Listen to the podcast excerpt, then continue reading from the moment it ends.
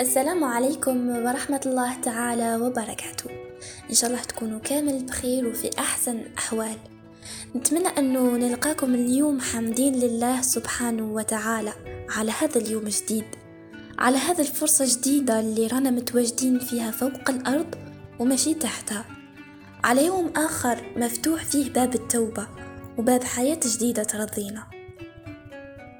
الرضا اللي ما راحش نتحصلوا عليه إلا لما نرضوا ربي سبحانه وتعالى ونتقربوا منه أكثر واليوم في الحلقة الثانية من بودكاست لايف راح نحكوا على إحدى الطرق اللي تعاوننا في التقرب من الله سبحانه وتعالى. من قال الرسول عليه الصلاة والسلام ما من مسلم يصلي كل يوم اثنتي عشر ركعة تطوعا إلا بنى الله له بيتا في الجنة. وانطلاقا من هذا الحديث نعرف إنه موضوع حلقتنا لنهار اليوم هو الصلوات غير مفروضة. راح نحكو على أنواعها وأهميتها في حياتنا. وما تنسوش آه إنه تقدروا تتابعوا هذه الحلقة في كل من تطبيقات Spotify و Anchor وحتى Google Podcast.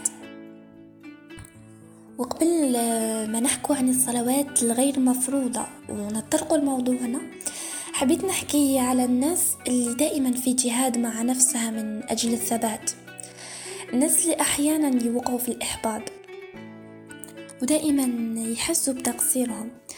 خليوني نقول لكم برك ونوضح لكم أنه نعم العبد عند الله هو عبده الأواب. هو العبد كثير الرجوع إلى الله. يعني كل ما أخطأ كل ما تذكر غلطته كل ما أنبو ضميره وكل ما عاد إلى الله.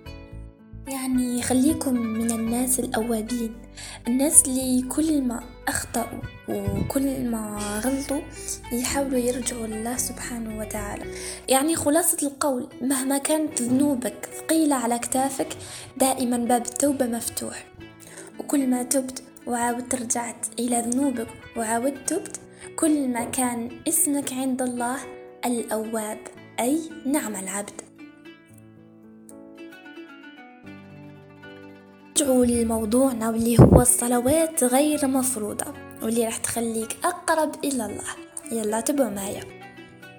من أول الصلوات اللي تخلينا نقترب من الله هي صلاة ركعتين بعد الوضوء.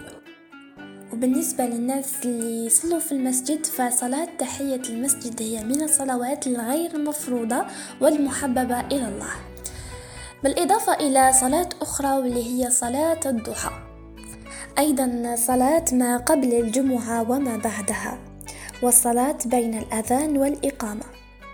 كاين نوع آخر من الصلاة آه، اللي يخليك أكثر طمأنينة واللي هو صلاة التوبة. هاد الصلاة يصليها الإنسان لما يخطئ وينبو ضميره ويحب يرجع إلى الله. فصلاة التوبة هي أحسن حل. نلقاو أيضا الصلاة اللي تنفعك في دنياك ودينك. صلاة الاستخارة. تخيل أنك فقط تستخير الله في أمر يخصك لكن راك ديت أجر لأنك ما استشرتش الناس بل استشرت الخالق. نوعين آخرين من الصلوات صلاة الرواتب والنوافل بالإضافة إلى صلاة الاستسقاء وصلاة العيدين. وباش تكون كل هاد الصلوات صحيحة أول حاجة لازم تكون فيها هي الخشوع. والخشوع أحيانا يولي لنا عبارة عن مشكل لأنه أغلب الناس ما مراهيش تحظى بالخشوع في حياتها. فعلى هذه حاولت إنه نجيب لكم بعض الحلول للخشوع في الصلاة. أول الحلول هو تعظيم شأن الصلاة في القلب. يعني الإنسان لازم يعرف أنه راح, راح يقابل الله سبحانه وتعالى ويعظم هذا الأمر في قلبه. لما تستشعر هذا الأمر في قلبك الخشوع وحده راح يتحاليك. من الأشياء الثانية اللي تخلي الإنسان خاشع في صلاته هي لما يكون إنسان آه، يتذكر الموت ويتدبر ما يتلى من القرآن في الصلاة. وكذلك لما يرتل القرآن ويحسن الصوت به. من الأشياء الأخرى اللي تخليك خاشع في صلاتك هي النظر إلى موقع السجود وأخيرا الصلاة مع مع الجماعة. عفوا. آه بهذا نكون عطيت لكم طريقة الخشوع في الصلاة. إن شاء الله ربي يتقبل منا كامل صلواتنا. وإن شاء الله تكون حلقة اليوم خفيفة ظريفة عليكم. تابعوني وستناوني في حلقة أخرى إن شاء الله.